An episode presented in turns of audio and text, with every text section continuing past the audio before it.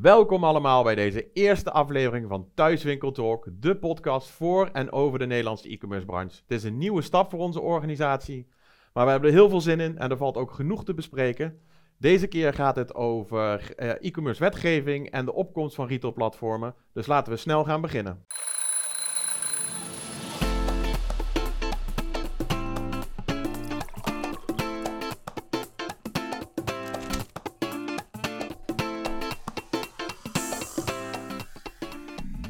En gelukkig hoef ik dat allemaal niet alleen te doen. En word ik deze keer ook bijgestaan door twee experts op het vakgebieden die ik net besproken hebben. E-commerce wetgeving en platformen. En allereerst is dat uh, Vincent Romviel, jurist bij Thuiswinkel. Zou jij iets over jezelf kunnen vertellen, Vincent? Natuurlijk. Nou ja, Vincent Romviel, zoals je al zei, jurist bij thuiswinkel.org. Uh, ik houd mij vooral bezig met het adviseren van webshops. Hoe zij kunnen voldoen aan de wet en regelgeving. En dan eigenlijk ja, alle wet en regelgeving die webshops raakt. Dat gaat van privacywetgeving naar consumentenrechten en soms ook uh, auteursrecht of intellectueel eigendomsrecht. Oké, okay. uh, de tweede expert op het gebied van platformen is uh, Martijn Hos. Martijn? Hi Richard. Ja, um, ik hou me bezig met beleid en belangenbehartiging bij Thuiswinkel. Wat in de praktijk betekent dat ik met, veel met beleidsmakers, beleidsbeslissers, politieke beslissers praat toezichthouders ook, uh, komen misschien straks nog wel over uh, te spreken. En inderdaad, uh, actuele onderwerpen, de talk of the town is wel de platformeconomie, ja. ook in Den Haag. en dat niet alleen, maar ook alle vraagstukken die daar eigenlijk bij komen kijken. Oké. Okay. Dus bedankt voor de uitnodiging. Ja, graag gedaan. Leuk dat jullie er zijn om mee te beginnen. laten we beginnen met de Europese e-commerce regels. volgens mij kan jij er iets meer over vertellen, Vincent. Je hebt er onlangs een blog over geschreven. Ja, wat wil je precies weten? Ja, er is uh, genoeg over te vertellen. Uh, ja, vertel iets. Waar ging je blog bijvoorbeeld over? Nou, mijn blog die uh, heb ik geschreven eigenlijk ten tijde van de Europese verkiezingen. En dat ja. ging er eigenlijk over van, ja, waarom is het belangrijk voor webshops om zich bezig te houden met dit onderwerp? En ja, daar ging het over. En dat is een belangrijk onderwerp, want ik krijg hier ook veel vragen over. Ik word hierover veel gebeld door leden van thuiswinkel.org. En die vragen van, nou ja, ik wil in het buitenland gaan ondernemen. Ik wil in Duitsland gaan ondernemen, in België, Frankrijk, noem maar op, al die Europese landen eigenlijk. Uh, wat zijn dingen waar ik aan moet denken? En uh, nou ja, daar, daar hoop ik ze dan altijd verder mee te kunnen helpen. Maar het is, een, het is een belangrijk onderwerp waar veel ondernemers mee spelen, omdat die Nederlandse afzetmarkt, ja, die is wat aan de kleine kant. Ja. Zeker als je dat vergelijkt met Duitsland. Dus veel ondernemers gaan naar Duitsland. Ik heb een beetje proberen te beschrijven uh, waarom het belangrijk is. Uh, wa waarom het belangrijk is dat ze die regels in die andere landen kennen. En ik heb ook beschreven ja, dat er nog steeds grote verschillen zitten in de regelgeving tussen landen. Ondanks dat je dus het, het apparaat in Brussel hebt, het wetgevingsapparaat ja. eigenlijk in Brussel hebt. En er een heleboel wetgeving komt die als doel heeft om één interne markt te creëren. Waar de regels voor iedereen hetzelfde zijn. Dat is wel het doel, maar je ziet helaas in de praktijk dat dat nog niet altijd die uitwerking heeft. En daar ging mijn blog een beetje over. En, en heb je daar ook praktijkvoorbeelden van? Kan je daar iets noemen van regels die echt wezenlijk verschillen met de Nederlandse? Um, ja, ieder land heeft gewoon zijn eigen specifieke regelgeving die bovenop eigenlijk de Europese regelgeving komt. En in Duitsland uh, heb je bijvoorbeeld uh, specifieke regelgeving die voor een webshop belangrijk is. Jij moet altijd op jouw website moet je altijd vermelden wie de rechthebbende, wie de, wie de rechthebbende is van de auteursrecht, van een foto bijvoorbeeld. En dat doe je door middel van een impressum. Nou, in Nederland kennen wij dat helemaal niet. Dus ja. als jij denkt van ik kopieer mijn Nederlandse website één op één op een Duitse website en dan voldoe ik aan alles. Nee, dat is dus niet het geval, want er geldt specifieke regelgeving in Duitsland. Ja. Wat ik ook altijd een heel erg leuke vind, is in Portugal bijvoorbeeld. Um, nou, het, het, komt vaak voor natuurlijk, je kan niet uitleveren en je annuleert de order. Um, je stort het geld zo snel mogelijk terug. Nou, in Portugal is de regel, als je een order annuleert en je stort dat geld niet binnen 30 dagen terug naar de consument, dan moet je dat vervolgens twee keer overmaken. Eigenlijk een soort van schadevergoeding, direct in de wet opgenomen. Nou, dat, dat soort regeltjes, daar zijn Nederlandse ondernemers eigenlijk niet van op de hoogte. Nee, dat is dus gewoon 100% boete. Dat is gewoon 100% boete. Gelukkig zijn er natuurlijk weinig leden van Thuiswinkel die, wanneer ze een order annuleren, niet binnen 30 dagen terugbetalen. Maar toch, het is wel een... Uh, ja, ik Goed om van op de hoogte te zijn. Ja. Zeker weten, ja. ja. En je, je zei net al dat uh, alle wet, veel wetgeving voor wetwinkels komt uit uh, Brussel. En toch zitten daar toch die verschillen in die je net al aangeeft. Maar waar komt dat dan door? Want ze hebben toch allemaal als doel om, eh, om het gelijk te trekken, om een, een single playing field te, te maken. Absoluut. En toch lukt het niet helemaal. Nee, dat komt eigenlijk omdat ze heel vaak aan minimale harmonisatie doen. Dat betekent dat ze een bepaald niveau hebben en daarop is iedereen gelijk. Maar lidstaten mogen altijd nog wel plusjes daarop doen. Dus eh, iets extra's voor die consument bieden bijvoorbeeld. En daardoor krijg je dus toch dat er regelgeving is die niet overal hetzelfde is. En daarnaast heb je ook nog het geval dat je natuurlijk met allemaal verschillende toezichthouders te maken hebt. Ja. In iedere lidstaat heb je een toezichthouder. Die toezichthouder die bepaalt zijn eigen beleid. Dus die gaat misschien zeggen, nou wij gaan dit jaar echt handhaven op het gebied van privacy of op het gebied van het herroepingsrecht. En in een andere lidstaat gaan ze weer op iets anders handhaven. En daardoor krijg je natuurlijk ook verschillen. En, en gaat de Europese Unie daar dan ook wel weer zich voor inzetten om dat dan weer gelijk te trekken op den duur? Of blijft het zo? Of Dat hoop ik wel. is een single market dan een utopie? Of wordt dat dan toch een, Nee, dat, uiteindelijk wel werkelijkheid? nee, dat is geen utopie. Eh, dat, dat is iets waar we naar streven. En dat is ook het doel van de Ja. Europese Commissie. Maar het is nog niet altijd zo dat het al allemaal werkt. Nee. En Nou, ik, de, de praktijk is natuurlijk wel weerbarstig. Hè? Eh, Je Ja. zegt het al eh, terecht. Die toezichthouders die eh, leggen regels ook op hun eigen manier eh, uit. En wa- waar wij wel op aandringen in Den Haag en in Brussel is van oké, laat die toezichthouders dan tenminste met elkaar afspreken over hoe die eh, regels dan vervolgens geïnterpreteerd eh, worden. Lijkt me logisch. Maar ook dat is niet, eh, eh, niet makkelijk te regelen, eerlijk gezegd. Maar goed, eens eh, dat eh, het streven is om tot een eh, één interne markt en een gelijk speelveld daarin eh, te komen. En dat gelijke speelveld krijg je alleen maar op het moment dat regels overal hetzelfde eh, zijn. Ja. Dus Ja, wij zetten ons daar als thuiswinkel dus ook echt voor in om ervoor te zorgen dat je harmonisatie hebt op het gebied, in, in Europa op die regels. Dat overal dezelfde regels, geen, geen willekeur, geen onverwachte regelgeving waar je in één keer mee te maken krijgt als ondernemer. Dus wij zetten ons daarop in. Wel goed is dat je steeds vaker ziet dat de commissie grijpt naar het middel van een verordening in plaats van een eh, richtlijn. Want de verordening die heeft natuurlijk eh, rechtstreekse werking. Die eh, hoeft in principe niet omgezet te worden in eh, nationale wetgeving. Hoewel er vaak nog wel allerlei technische modificaties moeten worden eh, gedaan. Maar eh, richtlijnen die in het verleden dus vaker werden gebruikt, die hadden veel meer mogelijkheden voor, voor eh, nationale wetgevers om vervolgens nog met eh, zogenaamde nationale koppen te komen. met eigen interpretaties. En, eh, Eigen interpretaties, meerdere eh, regels erin eh, schrijven. En eh, het middel van de verordening eh, zou dus goed zijn als daar nog veel vaker naar gegrepen gaat eh, worden. Oké. Ja. Als we over Europese wetgeving praten, eh, de afgelopen jaren is er eentje natuurlijk die er wel aardig eh, bovenuit eh, heeft gestoken. Waar jij ook veel mee te maken hebt gehad, de AVG. Ja. Laatste tijd horen we er iets minder weer van. Is, ik, kan je wat vertellen hoe het daarmee gaat? Voldoen de meeste mensen er alle aan? De meeste webshops? Nou, voldoen de meeste webshops daaraan? Ja, daar kan ik ook niet altijd helemaal een antwoord op geven, omdat ik ook niet weet hoe het allemaal achter de schermen is ingeregeld. Maar ik spreek natuurlijk een hoop webshops en ik weet dat webshops er heel erg druk mee zijn geweest, dat ze bijzonder veel inspanningen hebben verricht om te voldoen, om compliant te zijn. Maar om nou te zeggen, ze zijn allemaal 100% compliant, nee, dat zal niet het geval zijn. Maar de bewustwording is in ieder geval hoog. En, en webshops zijn er zeker van bewust dat zij goed om moeten gaan met de gegevens van hun klanten. En merk jij dat het leeft met vragen nog steeds? Of is het afgenomen? Of, het, is, eh, het is absoluut afgenomen. Ja, Ja. ja. Maar dat is natuurlijk mei 2018 en we zijn nu al anderhalf jaar Ja. verder bijna.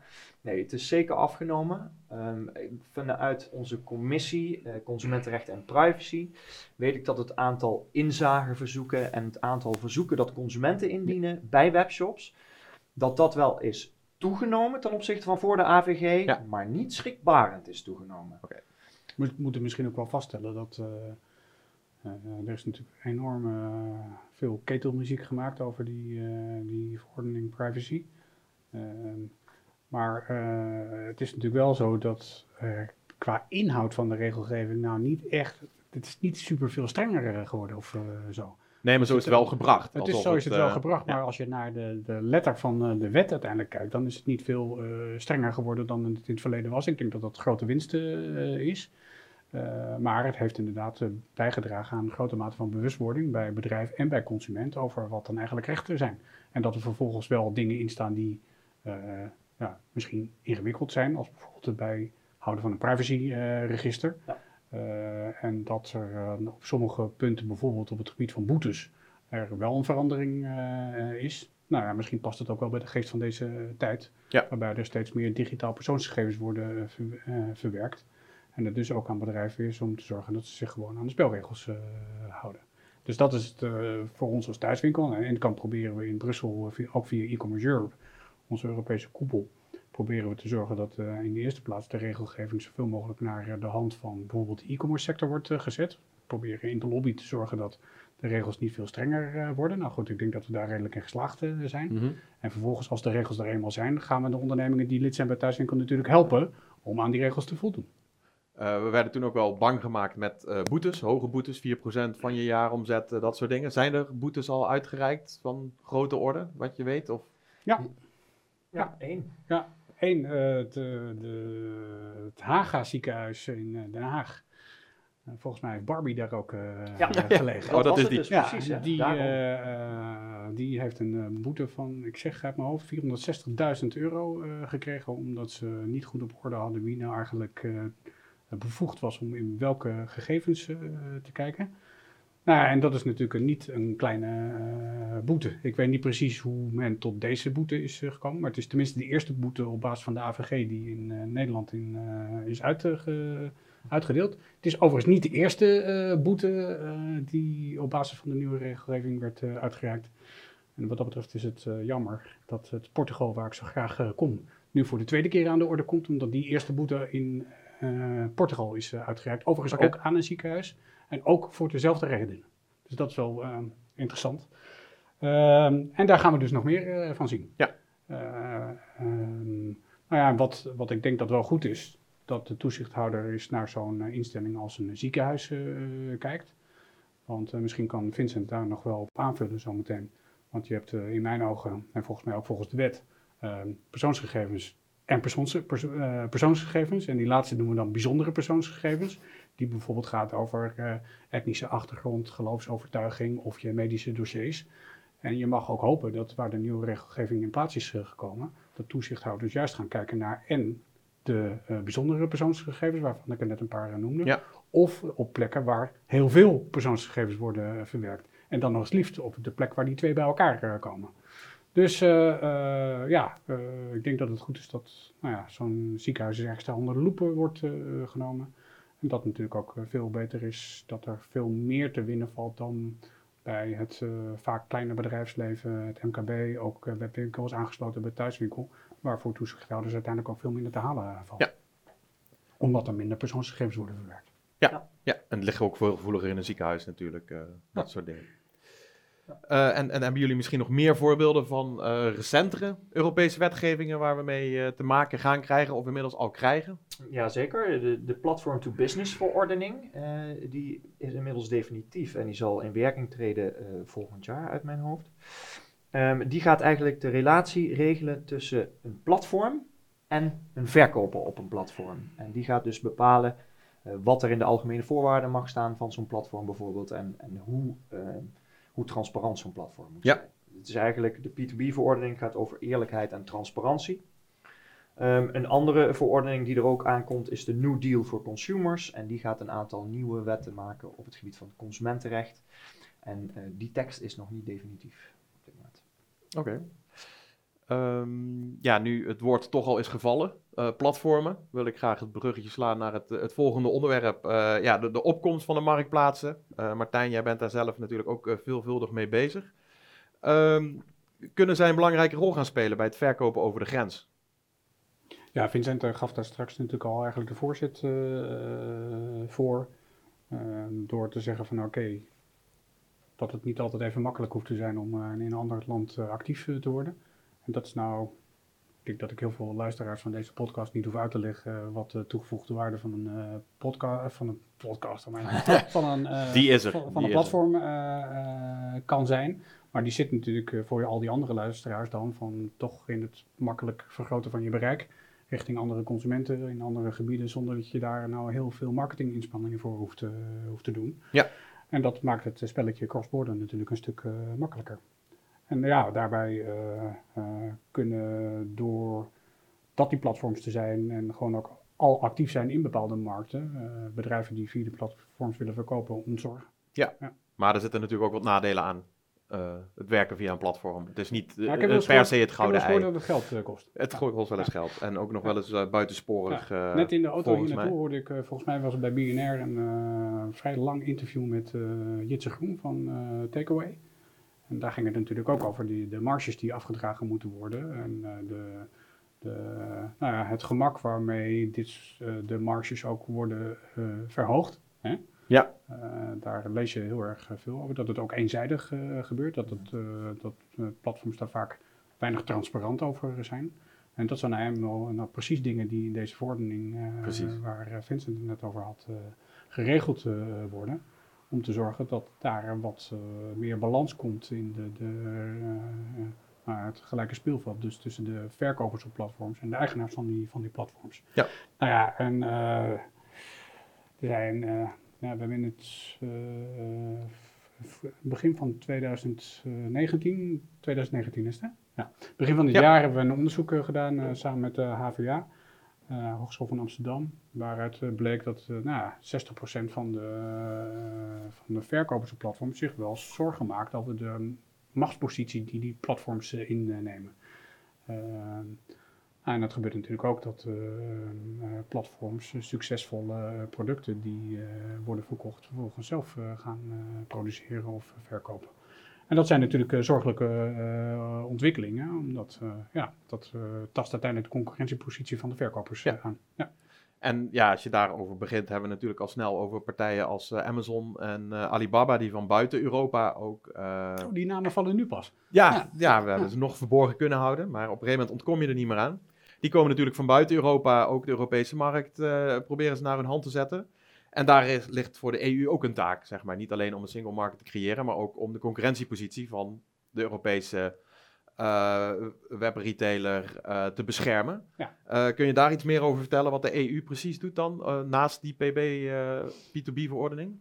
Nou, misschien is het goed om te, eerst te constateren dat het ene platform het andere niet, niet is. Je hebt nou, platforms die gewoon in feite een, eh, marktplaats in, eh, in de lucht houden waarin op transacties met consumenten door andere verkopers eh, tot stand worden gebracht.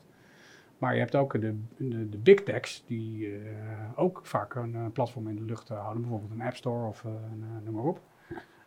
Die een zodanige marktpositie hebben weten te verkrijgen door allerlei redenen, netwerkeffecten, financiering die ze uit andere activiteiten eh, halen, eh, noem maar op. Eh, waardoor ze eigenlijk die machtspositie ook misbruiken. En dat is natuurlijk waar het interessant wordt en Ja. where the shit hits the fan. Dat wij zeggen van nou oké, het is misschien goed om eens te, te kijken naar wat de huidige mededingingsregels zijn. En of die wel voldoende toegespitst zijn op de digitale economie van eh, 2019 en misschien de komende jaren. Of je nou ja, niet kritisch moet kijken of dit soort machtsposities nog wel moeten, moeten kunnen. En vooral het misbruik eh, daarvan natuurlijk. En, en kan je ook vertellen wat thuiswinkel dan in deze Ja, nee, rol natuurlijk. betekent? eh, ja, ja. Nou, dus, eh, Waarschijnlijk ook in de vorm van discussies op eh, verschillende, eh, verschillende niveaus. Eh, er is eh, bij VNO-NCW, waar wij aangesloten zijn, eh, ondernemingsorganisatie in eh, Den Haag, eh, is er een taskforce geweest waar onze voorzitter eh, Paul Nijhoff in eh, zit. Die in feite het hele fenomeen eh, platform en platformeconomie eens even onder, de, onder een vergrootglas heeft eh, gelegd. En nou goed, daar hebben we natuurlijk eh, input eh, geleverd. Ja, we constateren er eh, dat, eh, ja, nou, dat platforms er nu eenmaal zijn. En dat het op zich ook nog wel eh, goed is dat ze er zijn, omdat ze voor ondernemingen, zoals we net al eh, zagen, eh, eh, bereik een stuk kunnen vergroten. Dus ze kunnen echt wel helpen in de, in de economie. Maar ja, dat je dus ook moet kijken naar, naar de, wat de downsides ervan eh, van zijn en of je die Ja. niet moet aanpakken. Nou, dat is op, de schaal eh, Nederland.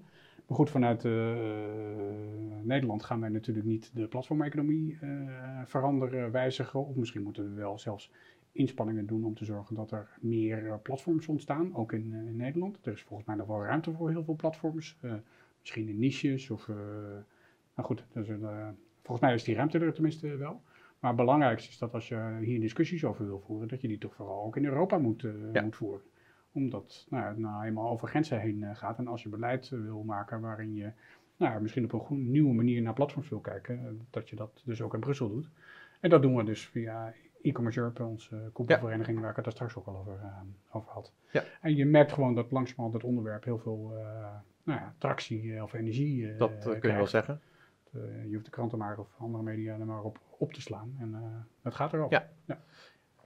Even terug op jouw uh, vraag, wat, uh, wat wij in Europa kunnen doen ja. tegen ja. de directe import vanuit buiten Europa, vanuit bijvoorbeeld China of uh, andere landen. daaraan neem ik deel aan een werkgroep en we zijn aan het kijken met het ministerie, maar ook met de douane bijvoorbeeld en ook de NVWA. Wat de wij, NVWA is? De, de, Nederlandse Voedsel- en Warenautoriteit. Ja. Uh, wat wij kunnen doen tegen die directe import vanuit China. Want als jij dus iets bestelt in China, dan ben jij dus zelf als klant ben je de importeur. Jij importeert zelf iets. En nou ja, dat zorgt er eigenlijk voor dat er binnen Europa een niet gelijk speelveld wordt gecreëerd. Want jij gaat iets importeren wat helemaal niet bijvoorbeeld aan de productveiligheidseisen voldoet. Mm. Dus jij koopt een iets voor jouw baby, een, een, draagzak. En in Nederland, eh, in Europa, dan moet die draagzak aan strenge veiligheidsvoorschriften voldoen. Maar in China is dat helemaal niet het geval. Nee. En daardoor kan zo'n product bijvoorbeeld veel goedkoper worden verkocht. Nou, binnen Europa vinden wij dat dat niet moet kunnen, want dan is er een niet gelijk speelveld. En ja, hoe we dat gaan oplossen, daar zijn we nu over aan nadenken. Maar het is niet zo dat we een kip-en-klare oplossing hebben. Nee, want uh, de consument die ziet vooral ook het prijskaartje, ziet dat het goedkoper is via Alibaba bestellen en kiest toch ook daarvoor. En, uh, ja. Jij wou er nog op in. Ja, ja wel een uh, anekdote die ik uh, vaak hoor en soms, en nu dus ook zelf vertel, is dat die consumenten ook naar dingen kijken als bijvoorbeeld een CE-keurmerk. En dat is eigenlijk een set van regels waar kwalitatief producten in Europa aan moeten voldoen. Ja. En de grap erbij is dat dat in China natuurlijk ook op allerlei producten wordt uh, geplakt. En dat ze daar zeggen van ja goed, CE staat voor China Export. Ja. Mooi is dat. Uh, maar we horen dus overal van uh, mensen kopen in China. we hebben onderzoek gedaan eerder dit jaar vanuit Thuiswinkel naar de besteding in het buitenland. Daarin blijkt dat we de Nederlandse consument in 2018 een klein miljard euro in het buitenland online heeft besteld. dat, als je dat afzet tegen de totale online omzet van 24 miljard, is het eigenlijk maar een klein aandeel. En het is ook een aandeel wat ten opzichte van de jaren ervoor niet heel snel groeit. Maken we ons dan ergens druk om wat niet waard is om druk over te maken? Of zien jullie dat toch anders? Nou, volgens mij gaan we wel meer zien nog en dat het ook wel gaat groeien. Dat consumenten uh, over grenzen heen gaan, uh, gaan kopen. We hebben natuurlijk het liefste dat ze gewoon bij leden van thuiswinkel kopen, omdat thuiswinkel waarborg natuurlijk ja, veiligheid en vertrouwen uitstraalt. Maar goed, hoe meer e-commerce een commodity wordt en mensen vertrouwd raken met het fenomeen dat ze op internet kunnen kopen, en dat heel veel platforms ook gewoon een nou, vertrouwen uitstralen. weet je, bedrijven als uh, bol.com of uh, Amazon, die hebben hun zaken natuurlijk gewoon goed op orde. Ja. En problemen worden, klachten van consumenten worden opgelost op het moment dat er iets aan de hand uh, is. Dus ja, ik denk dat men wel meer over grenzen heen gaat, gaat kopen. Een beetje eens dat het nu nog klein is, maar ja, dat wordt... Ja, er is al sprake van de afgelopen jaren dat het al ging groeien. En dat, dat blijft een beetje achter natuurlijk. Amazon blijft, ja, is in principe in Nederland, maar groeit ook niet verder dan wat ze nu hebben. Uh, maar jij denkt dat dat de komende jaren nog wel ja, ik denk niet, verder ik gaat denk groeien? niet dat het echt en, en, dat het heel hard groeit. Want nou goed, dat, zo is de trend niet. Hm. Maar dat er wel groei zal zijn, ja, dat, is, dat behoort bijna bij e-commerce. Wat op zich ook een groeifenomeen is natuurlijk. Ja. Ja. En daarmee, ja, sorry. Oh, nee, ik, ik, vind het wel, ik vind het inderdaad wel een probleem dat wij binnen Europa allemaal regels met elkaar afspreken. Dat wij één, één markt aan het creëren zijn en dat een hele grote buitenlandse speler inderdaad kan importeren zonder aan die regels te hoeven voldoen. Ja, dat vind ik. Dat, vind dat ik is een probleem, nee, eens. heel- En daar komen ook steeds meer uh, regels worden daar tegen uh, ingezet om dat Ja. uh, tegen te gaan natuurlijk. Ja, en wij zijn ook wel met die, diezelfde NVWA waar, we, waar het net over ging, zijn we ook wel in gesprek van, goh, hoe, eh, wat doe je nou als toezichthouder eraan om te zorgen dat eh, de, eh, de producten die van over grenzen heen, en vooral derde landen dan eh, komen, eh, nou ja, dat die zich wel aan de regels houden in, eh, die in Europa eh, gelden. Voor de douane geldt natuurlijk precies hetzelfde. Uh, nou, de namen zijn inmiddels al een aantal keer gevallen. Dus Amazon, Alibaba, de grotere partijen. In Nederland heb je bol.com, uh, Wecam, Coolblue. Booking. eh, Booking. Nou, die moet je ze echt allemaal noemen. Hè? Eh, ja, het is geen reclamepraatje, maar ik wil even een punt maken van... eh, vaak wordt er gesproken over een winner-takes-all eh, toekomst. Dus dat er eigenlijk maar één of twee partijen het dadelijk echt voor het zeggen gaan hebben... en dat de rest of op die platformen eh, verkopen of eh, gewoon niet meer bestaan. Eh, zien jullie dat ook zo? Of wat is jullie eh, visie daarop? Ik eerst? Daar, ik, Ik eerst, ja. oké. Nou goed, eh, ja. Eh, er is ruimte voor eh, platforms. Ik denk dat Ja. het goed is dat ze er zijn. En ze kunnen Nog bijdragen voor aan... meer, aan, zeg je net. Ja, en ook kunnen bijdragen aan, aan innovatie en groei. Dus daar moeten we goed kijken voor wat de kansen nou eigenlijk zijn. En aan de, de concurrentiekant, de mededingingskant, nou, je ziet al dat, dat eh, de Europese Commissie de afgelopen jaren al een paar keer torenhoge boetes aan, eh, een bedrijf als Google heeft eh, uitgedeeld. De vraag is natuurlijk van oké, welke effecten dat dan werkelijk sorteert. De commissie heeft Amazon aangesproken op het feit dat ze een dubbele pet hebben als retailer en als, als platform natuurlijk. Dus ik denk dat het goed is dat het kritisch onder de loep wordt genomen. Eh, ja, en daar, ja, daar gaan we alleen maar veel meer van eh, zien in de toekomst. Ja. Oké. Dus vooral die twee kanten is denk ik belangrijk dat we daarnaar blijven kijken. Eén, wat de kansen zijn. En twee, van nou, oké, hoe beteugelen we het nou op het moment dat de concurrentieverhoudingen onder druk eh, Ja. komen te staan. Helder. Ehm, hebben jullie nog extra tips? We hebben natuurlijk al een aantal dingen gezegd, maar hebben jullie nog tips die nog niet benoemd zijn, eh, hoe webshops om moeten gaan met eh, platformen? Hoe ze het beste kunnen verkopen of dat ze juist links moeten laten liggen? Nou ja, eh, wat ik wel, eh, wel grappig vind om te horen, dat, dat heel veel retailers tegenwoordig ja, platformmanagers hebben. En daarmee proberen ze antwoord te geven op de vraag van hoe moet ik nou eigenlijk met een platform omgaan. en ja, de, ik ben natuurlijk maar de, de, de, de, de lobbyist van, eh, van eh, Thuiswinkel, dus ik zou vooral willen adviseren van zoek mensen op die er verstand van hebben hoe je met de platforms eh, om moet Ja. gaan. Wat je natuurlijk vaak hoort, is van oké, maak eh, strategisch slimme keuzes. Ga niet met je hele assortiment erop eh, zitten. Ga een, beetje, eh, ga een beetje pielen, ga een beetje proberen. Dus gewoon eh, small scale eh, proberen, kijken of het iets voor je is en Ja, daar eh, op basis van ervaring beslissingen nemen. Ja. Kunnen ze ook bij ons terecht voor vragen? Neem aan van wel. Vanzelfsprekend. altijd. Ons netwerk is groot genoeg. Heel goed. Eh, daarmee zijn we eigenlijk al aan het einde gekomen van deze eerste podcast. Nu al. Vonden jullie ervan, Leuk. heren? Ik wil nog wel een keer komen. Kunnen we regelen, denk ik. Ja, of een Best ander veel leuk besproken in een onderwerp. korte tijd. Eh, wil je nog ergens op terugkomen? Is er nog iets wat... eh, Nou ja, vooral wat je zegt, van, eh, mochten er nou vragen zijn bij eh, leden of bij wie dan ook over dit soort onderwerpen, Ja. laat ze vooral contact met ons opnemen. dat, eh, ik denk dat dat een mooie afsluiter is. Wil ik jullie eh, heel graag bedanken voor deze eh, ja, eerste podcast met het bespreken van de, deze onderwerpen. Volgende keer gaan we iets nieuws verzinnen, gaan we iets nieuws brengen. En ik spreek jullie daarna graag weer. Graag gedaan. Thanks.